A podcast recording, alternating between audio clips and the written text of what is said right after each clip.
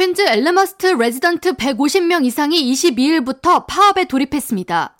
이들은 같은 계열 병원인 맨해튼 마운트 사이나이 레지던트보다 연 최대 7,000달러의 급여 차이가 난다고 주장하면서 병원으로부터 공정한 대우를 요구하고 나섰습니다. 전공의 노조 변호사 샘 잭슨은 엘름허스트 레지던트들은 연간 6만 8천 달러의 급여를 받고 있지만 연봉이 7만 5천 달러까지로 인상되길 원한다고 전하면서 아울러 코비드-19 확산과 같은 위험 상황이 발생했을 때 위험 수당을 따로 지급받을 것과 함께 밤 늦은 시간 병원 업무를 마치고 귀가 시 안전하게 집에 돌아갈 권리를 추구하고 있다고 설명했습니다.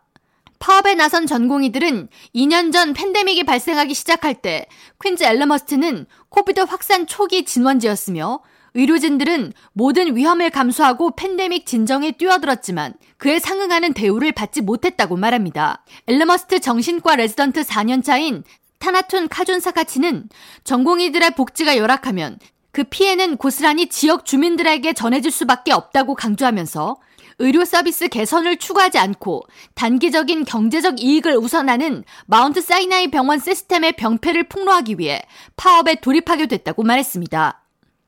병원 안전도를 평가해서 정기적인 발표를 하고 있는 비영리 단체 리프프로그 그룹이 이달 초 발표한 2023 전국 종합병원 안전도 평가에 따르면 퀸즈 엘름허스트 병원은 지난해에 D등급에 이어 올해는 C등급을 받았습니다. 지난해에 비해 한 단계 올랐지만 여전히 안전도는 낮은 수준이며 퀸즈 시립병원과 뉴욕 프레스비테리언 병원은 B등급을 받았습니다.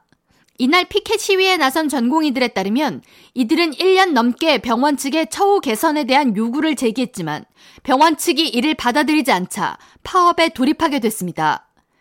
뉴욕시에서 의사들이 파업에 나선 것은 다소 드문 일로 가장 최근의 의사 파업은 지난 1990년 브롱스 병원 의사들이 연속 12시간 근무에 대한 문제를 지적하면서 9일 동안 파업을 이어간 바 있습니다. 퀸즈 엘름허스트 전공의들은 잠정적으로 오는 26일까지 파업을 이어간다는 계획이며 병원 측과 급여 등에 대한 협상을 이어나갈 계획임을 밝혔습니다.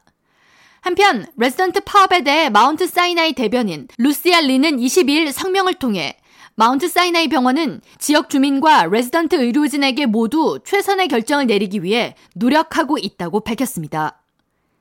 K라디오 전영숙입니다.